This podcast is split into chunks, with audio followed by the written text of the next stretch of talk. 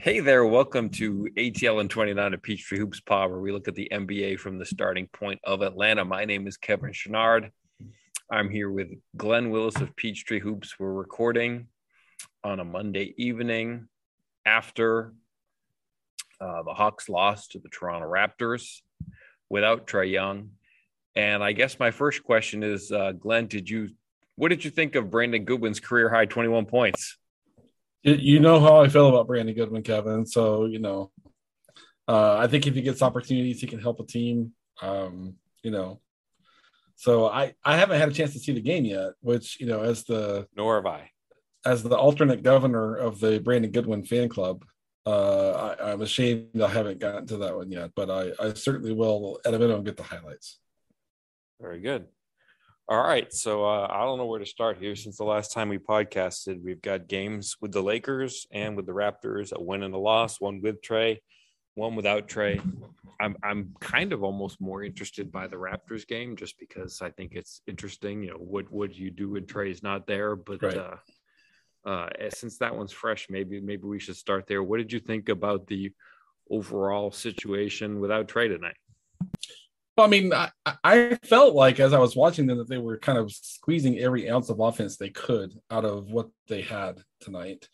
Um, and you know, obviously, everyone would want the situation to be um, where the it's not such heavy lifting when you're one primary, you know, guy when your star star is out. You, but I mean, Toronto probably plays the best switch defense in the league. I think they do.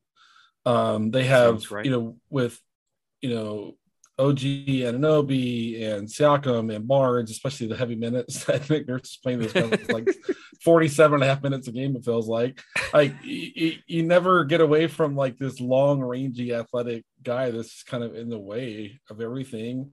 Terrible matchup for JC because they have so much length that even though the Raptors are switching, JC can't really find an advantageous situation. And then, you know, Huerter had a good start, but as we got into the second and third quarter, they kind of started treating Huerter as the proverbial head of the snake. And you know, he has he hasn't run a million reps in his career as the guy who's running and initiating everything they're doing on offense. So, you know, I thought they I thought they played well and, and gave it a, a really good shot. They we could say they they made a few mistakes here and there. I th- I thought it just came down to they really needed to make their shots at the end of the game and they didn't. You know, uh, otherwise I thought the effort was uh, good. I thought the execution was mostly fine. On offense, my biggest gripe on offense was that it just took them forever to get into stuff. And that's kind of how it goes on nights Trae plays when the second unit's on the floor and he's on the bench. It's kind of everything is kind of slow to, you know, materialize and things like that. That's probably something they need to work on. Um, but that's not all that shocking. And they still managed to move the ball and work hard enough in their screen game and all that sort of stuff to generate you know nearly enough points to win that game. So um, I thought they did. I, you know, I thought that was a B plus, A minus kind of effort on offense to just work, keep working at it, even though everything was so difficult to come by.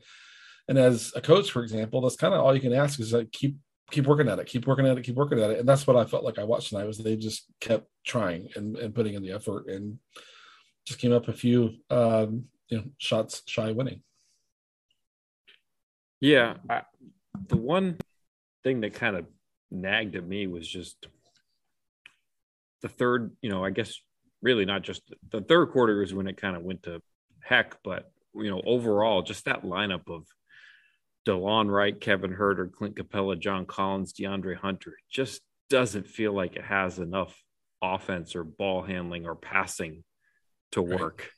Right. It just, you know, Collins is a wonderful offensive player. You know, Capela certainly does things on offense, and so does Hunter when he's out there with Trae. But it just feels like there's just not enough there. Like you mentioned, they're they're getting into stuff slowly, but you, you just lose all of your leverage for what John Collins could do. I know part of that is you know t- Toronto's length, but I just it just doesn't feel like enough. Like well, I don't know. Like I can see Nate not wanting to separate Gallo and Bogey. I can see him not wanting to separate Lou and Onyeka, but I was just dying for some early substitution of offense in the first quarter and the third quarter. Just jigger the rotation a little bit so that somebody comes in early because you just you needed one more creator, in my opinion, uh, t- to make that lineup work. Yeah, and I think it also kind of comes down to you know Nate really believes in attacking mismatches, and so that's what those that, that group is kind of used to doing. And when you don't have Trae, um, who's really decisive and you know a fast processor, and a mental processor, and all that sort of stuff, it's all happening slow, slow, more slowly.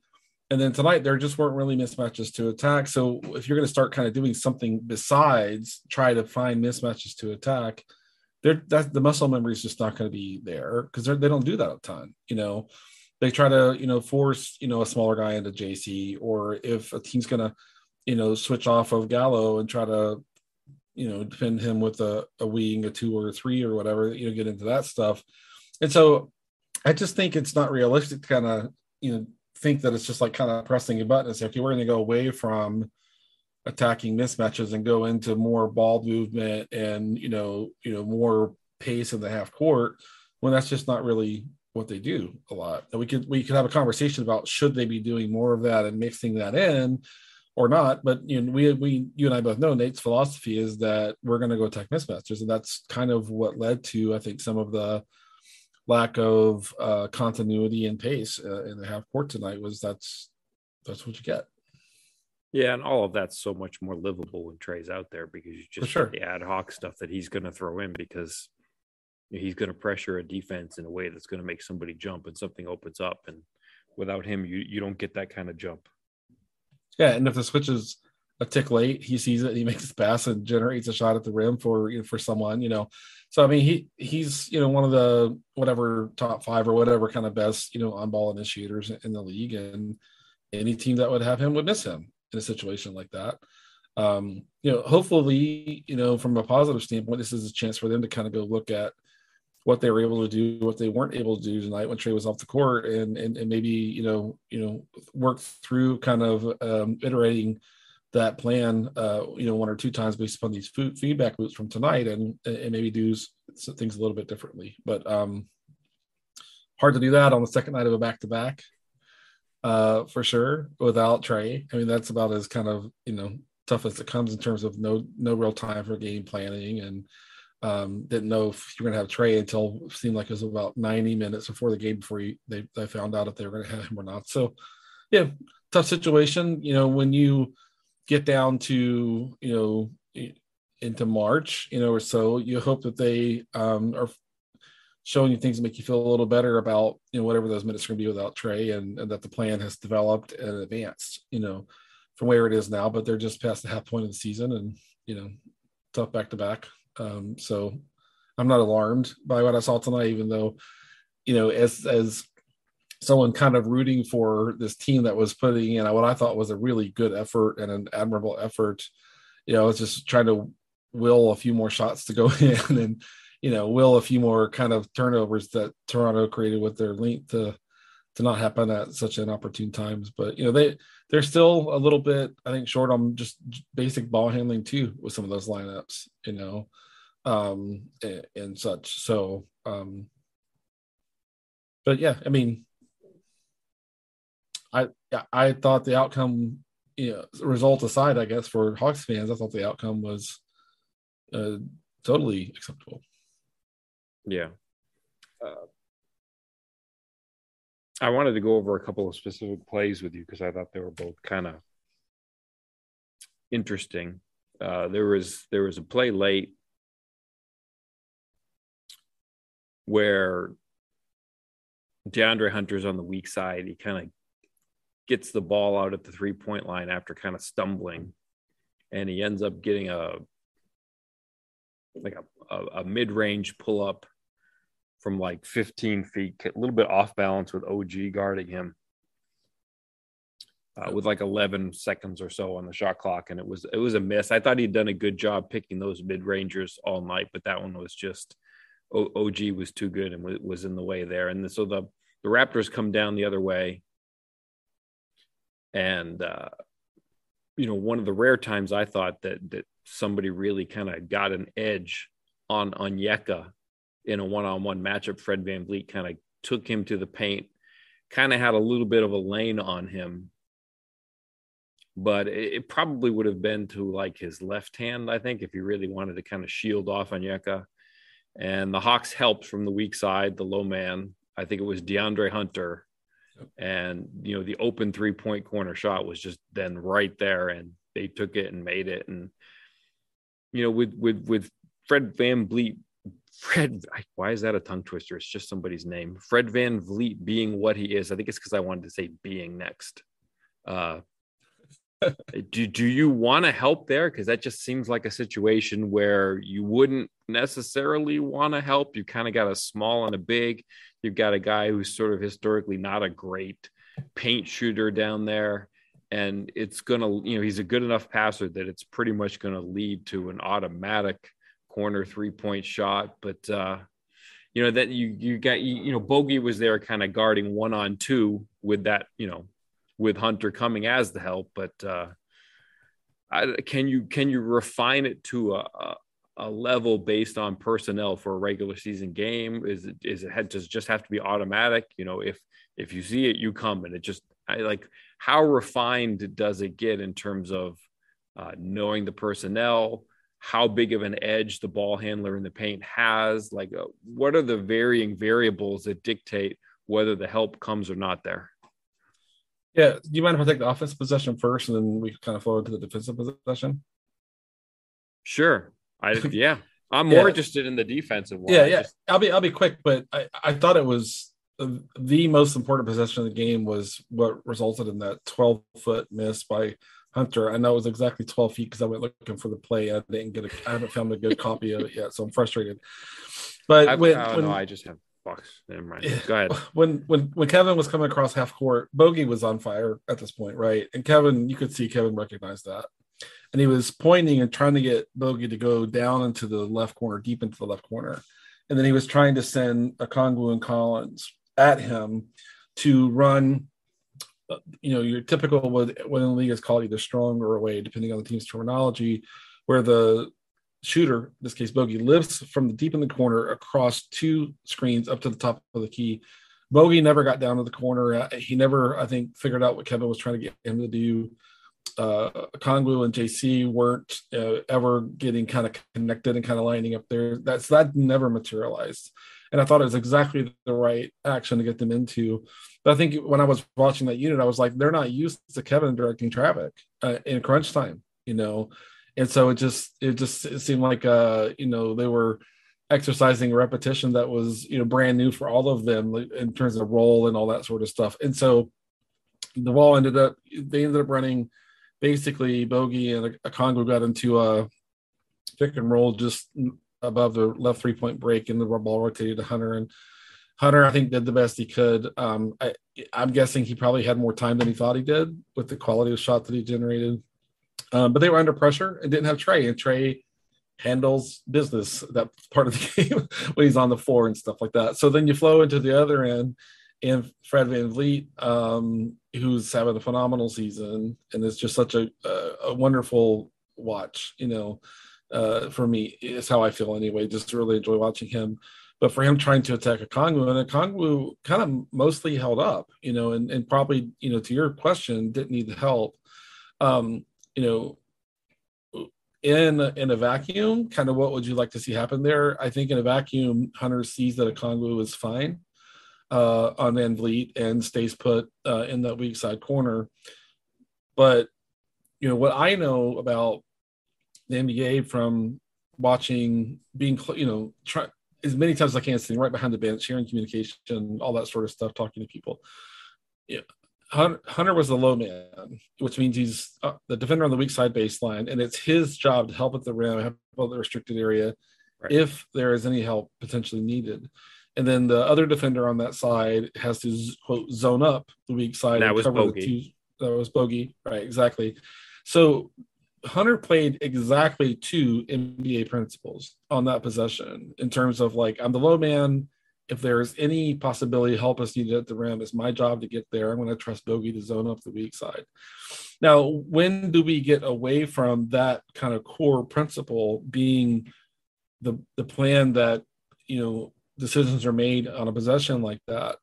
well, first of all, in the postseason, I think you plan at a more detailed level and kind of cover, hey, we want you to read that play as opposed to automatically come in as a low man.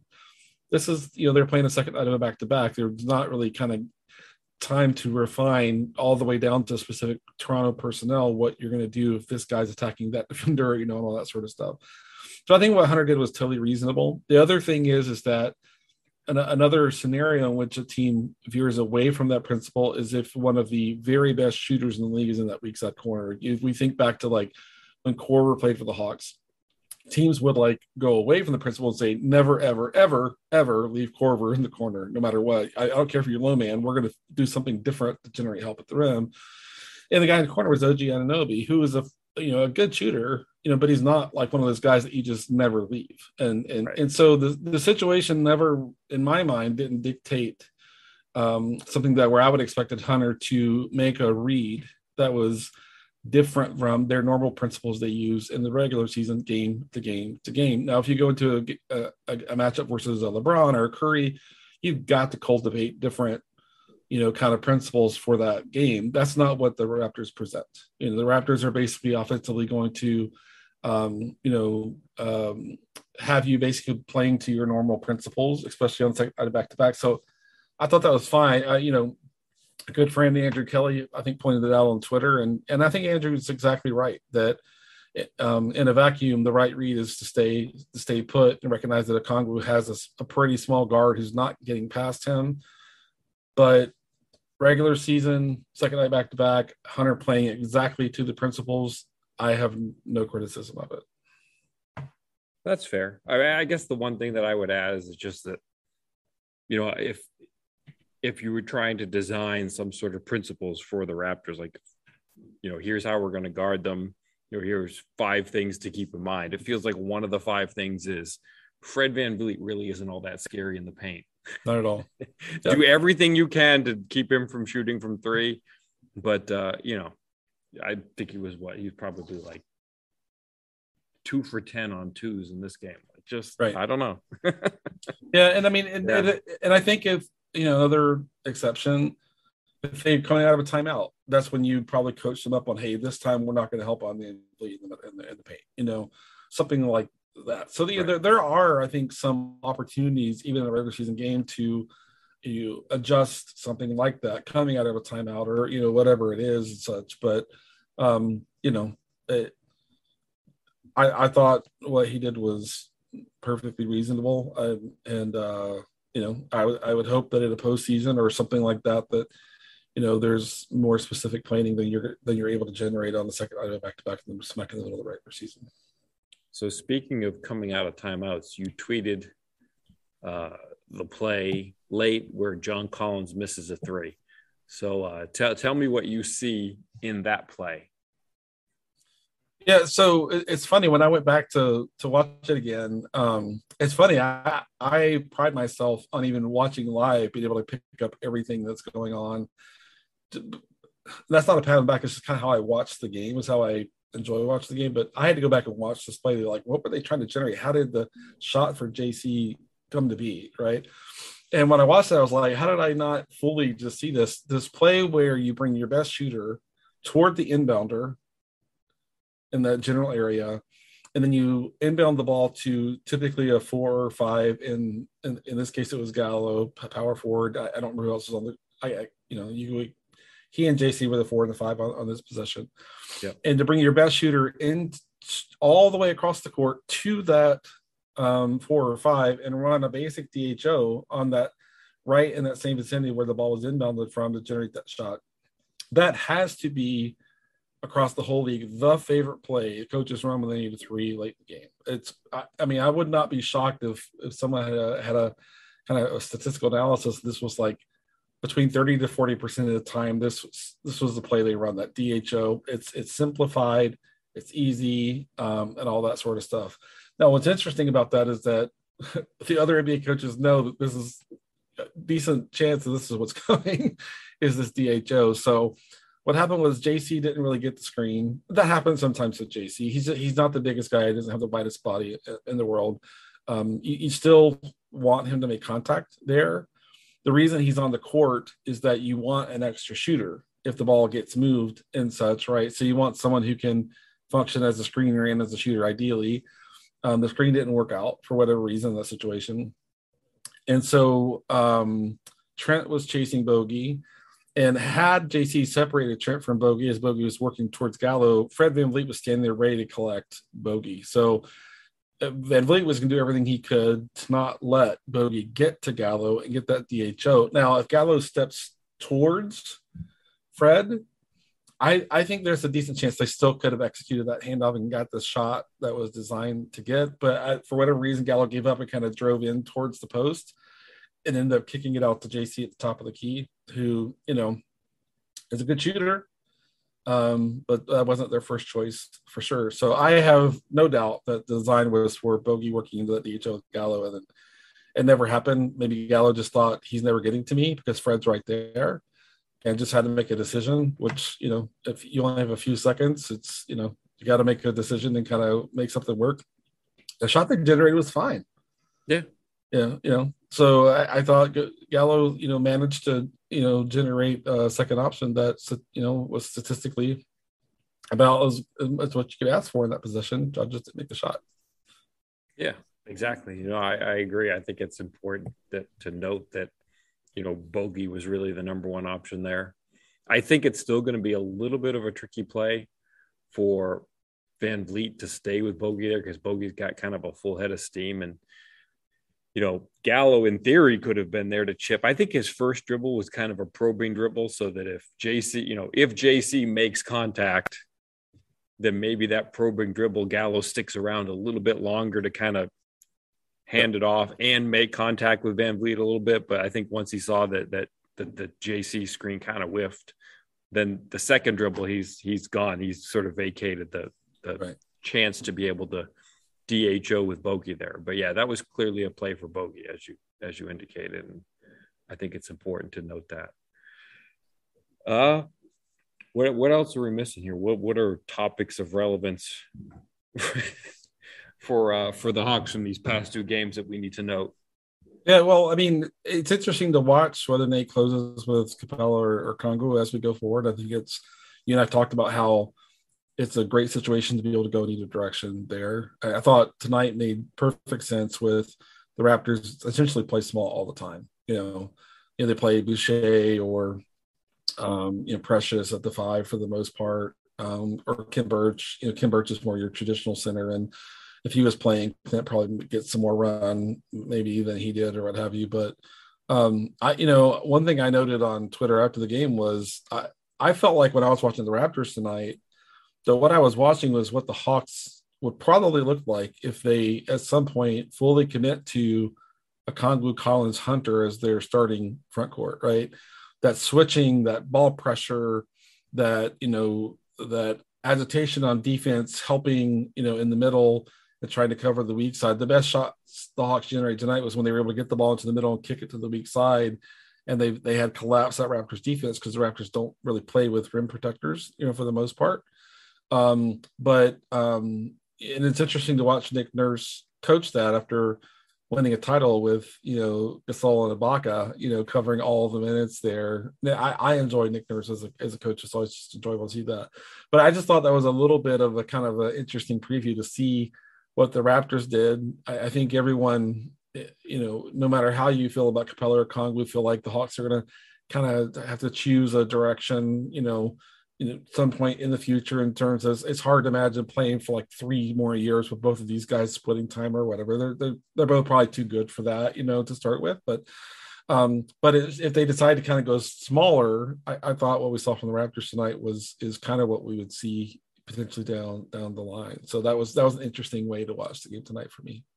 Does it change uh, when you say that? And, I, and I'm nodding the whole time. It's like that the Raptors have like this three power forward offense, right? or power forward defense, really, and a small point guard, a small point, and a guard. small point guard. Right. Uh, but does does it change when you have Trae defending instead of Fred VanVleet? It, it, it certainly does. I mean, you know, um, Fred is so strong you know, for a guy his size. And um, and and Trae's just never going to have that type of profile in my mind. You know, can Trae play stronger as he continues to mature and get older and gets more experience? Sure, but that that part would look that part would look differently, and, and that's where the difference is. I think for me, that Okongwu and Collins do offer you rim protection, where these Raptors lineups don't really offer that, and so they really are relying on really good point of attack defense and really like finely executed switches, you know, from positioning and timing standpoint. And so because the Raptors don't really have rim protectors, they have to be better than I think the Hawks would be at, at the point of attack and things like that, because the Hawks would in that that configuration have the rim protection that Okongwu and, and JC offer. The other thing was that what really kind of enables those lineups for the Raptors is how ridiculously active Scotty Barnes is on the boards. You know, I mean, it's just he was just a nonstop nuisance as a rebounder, and he's kind of that way all the time. And so it kind of makes you think like, yeah, you know, the, the right now the Hawks struggle to rebound with a Congo with the five some, and you know, and Collins is a much better offensive rebounder than defensive rebounder. You know, um, so it, it's just kind of interesting to kind of kind of see that and imagine, you know, it, it might this be what we're seeing next season or you know two seasons down the road or, what have you. And i mean results aside the raptors are a super fun watch this year. So it's you know it's it's a entertaining kind of brand of basketball for me anyway. Yeah i have an addendum from our last podcast. We we talked about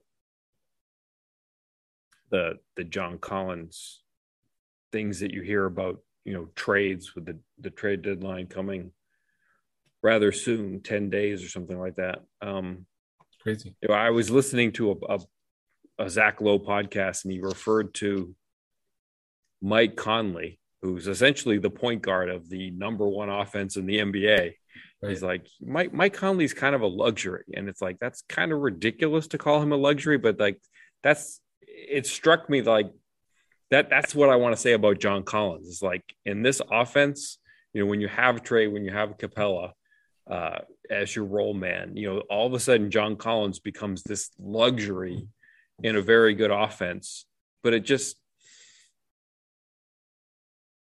you're in the Eastern Conference. You've the teams that you've got to look to in terms of your future and get, advancing in the playoffs. You've got to try to get past Giannis, or you've got to try to get past Joel Embiid, or you've got to try to get past right. Kevin Durant he's not a luxury when you're playing those guys in that kind of series because you're going to need somebody big to guard them and you're going to need somebody big to help at the rim. And having somebody that can do that and be a proficient sort of all around offensive player and a floor spacer, that's not a luxury anymore. That's almost like a necessity when you want to be competitive in those types of series. Yeah, you need contingencies. And if you're if you're, you know, first two centers get in foul trouble, you can slide John in there and just eat some minutes, you know, and, and be competent, professional in that situation. You know, and even you think back to the highlight plays John made, you know, the, the, the dunk on Embiid that turned into ever how many t-shirts are out there now. And then that three he made in that left corner, you know, in clutch. And, you know, how many guys can do those two things? It's just almost exactly the same conversation we had last time. So I don't want to belabor the point too much. But, you, but you're right. When you get into a situation where your first two guys have two fouls before even the first into the first quarter. Your options are to slide John to the five or bring a third center off the bench that oftentimes for a third center is going to completely clog your offense up and just you know stifle your ball movement and not play be able to play with the pace and stuff like that because by by by nature that's what most third centers are just guys who can help you rebound and you know do cover some of the basics that's where John. I I keep saying. I know a lot of people were frustrated with John's statistical result tonight, and I haven't listened to the post game yet, but no doubt John won't. John was frustrated with John's score result tonight. Sure. You can see when he missed that shot, you know, hands on yeah, temple, yeah. like, oh God, like not just I, I missed that. it, but I missed it by a lot. Like, you know.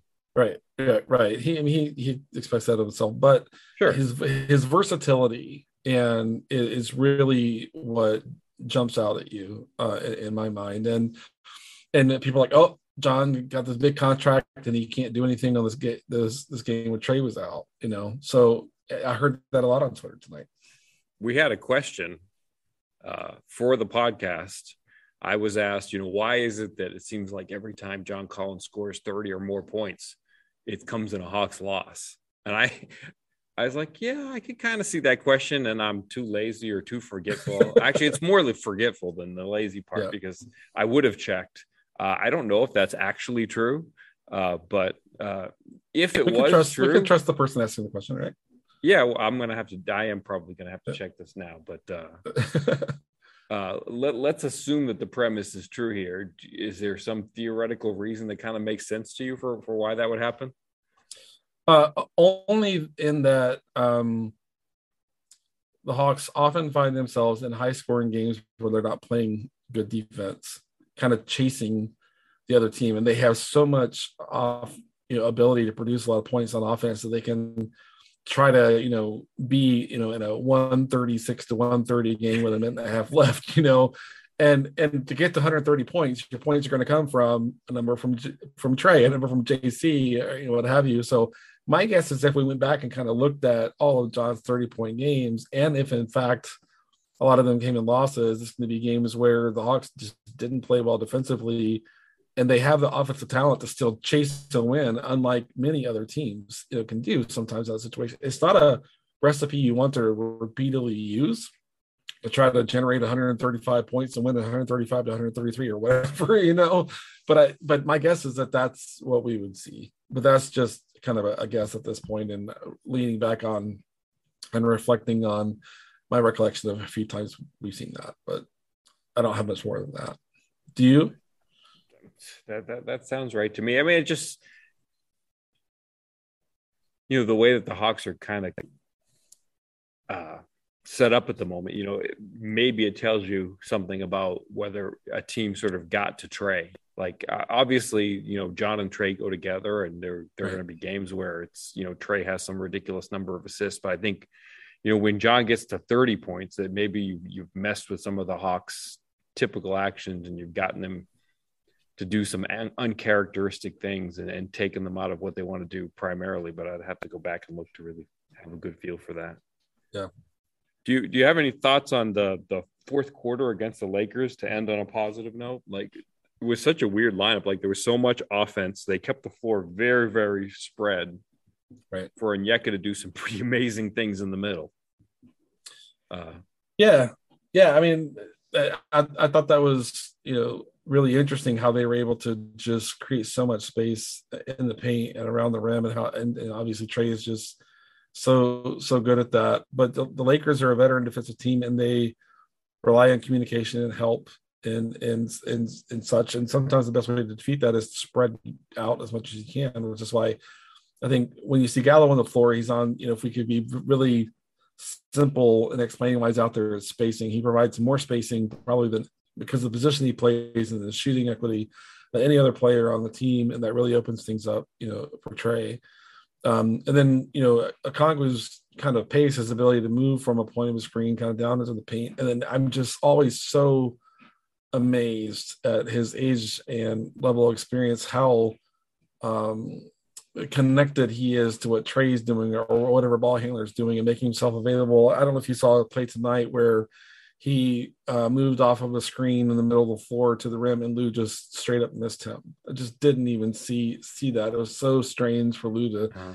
to not see that. It's funny the ball worked back to Okongwu when he got a bucket there, but even as he was moving to the rim and Lou didn't hit him, maybe Lou felt like you know he had too big of a defender in front of him. But maybe there was if I went back and looked, at it was Anunoby or someone, and it was like, yeah, I'm not trying this.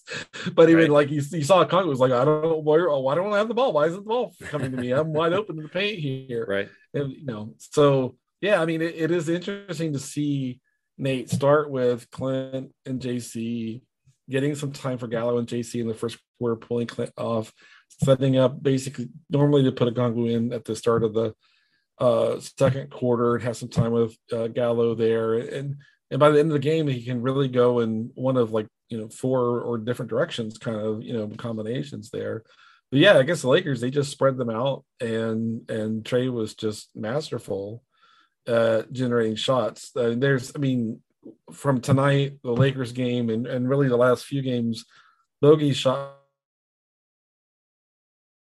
making on the second unit and at the end of games right now is helping them so much right now and um, he's he's giving so much more in defense than than he was. He still struggles uh, on the ball to contain a, a, a, ball handler, but his team defense and his effort and the strength you know, that, that, he tries to kind of put into whatever situation. I mean, you know, we talk about you know Trae, talk about uh, Kong was getting a lot of attention, deservedly so, but Bogey is giving them so much right now, and I thought he was, you know, secondary to Trae. Glenn's like pounding on his mic. You must feel strongly about this. You're like, that's actually just the, the the laptop my mic is sitting on. I got like 17 oh, okay. laptops on my desk here, so.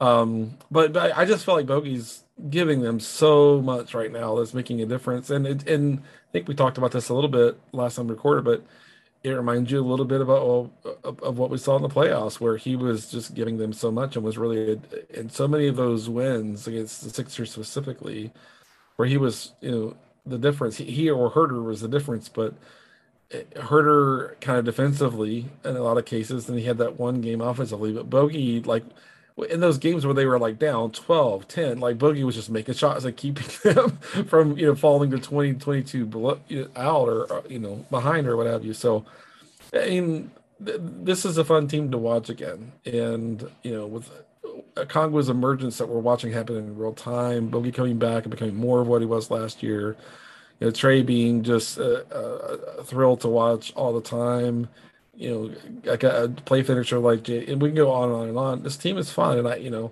I hope for another deep run so we can see them play as, as many games as we can this year. Long answer to your question about the Lakers game. eh, kind of, sort of. We get there.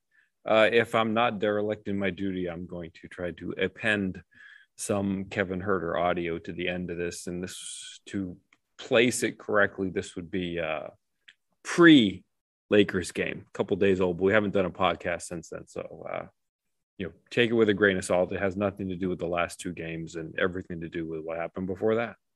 And Glenn, I uh, thank you for taking the time to do this late uh, on a Monday night uh, after a disappointing result. But it, I still, you know, interesting game to to track and follow. The Raptors are a weird team, and the Hawks are, are playing some good basketball. So it's a, a, a nice clash of styles and.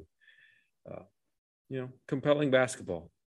I thought it was a fun game to watch. You know, even if a lot of people watching the Hawks side really wanted the Hawks in there, it's uh, you know, I, I'm I'm just as encouraged about the team as I was before the game, even though they had the loss because they played hard, they played together, and and you know all the that those kind of um, indicators were all there. So I still think they're in good in good shape. Um, and I guess I guess you and I are gonna have to stay ready to deploy an emergency pod uh, at moment's notice the next 10 days in case the trade does happen. Right, we're going to we're going to you and I have to stay connected, and you and I are going to have to stay communicating and, and, all that sort of stuff down here at the deadline coming up. Right? Yeah, we'll see. I don't know. I don't think I, I'm not trying to disrespect you or say that I don't want to communicate with you. I just I it doesn't seem like the massive blockbusters coming, but I don't know. Maybe I'll be wrong. But I was I was trying to trying to uh in in my novice manner you know throw a tease out there for something that you threw water on which but even though i agree with you it's it's seeming it's feeling unlikely at the moment but you never know. So i'm, I'm going to stay ready kevin. Yeah, i'll be, be ready. pro. Stay ready. You're a professional. There you go. Have a good night. Thanks kevin. You too. Two I just wanted to ask you there was like a couple weeks, a two week span, three week span, where it seemed like two or three times a game you were finishing with your left hand. What was that? Yeah, honestly, that was, you know, I was out in quarantine playing a lot of one on one. It was, uh, you know, I think you know, being able to get to my spots and get downhill and, you know, at the time we had a lot of guys out, so we were running a little bit different stuff, and it was stuff to, to get me to the center of the floor and be able to make plays. And um, yeah, there was. There was a couple games I was felt like I was getting to the rack a lot more than I was now what's the key for you in terms of defense? Because like last night, it looked like you had it turned up to 11 in terms of uh, defensive intensity. Just that connection. Um, obviously, my individual effort, but obviously trusting my help defense and the people that are around me. And um, I think we have a good thing going right now. Obviously, we, have had guys who've been able to stay healthy over the past couple weeks, and with that first unit, we're starting to figure out you our rotations and our effort level and where guys are supposed to be. And think that helps me out, you know, individually and knowing how aggressive I can be and knowing where my help is behind me and um, really just kind of across the board. I think everyone's efforts been a lot better. Thank you. Yeah. Cool.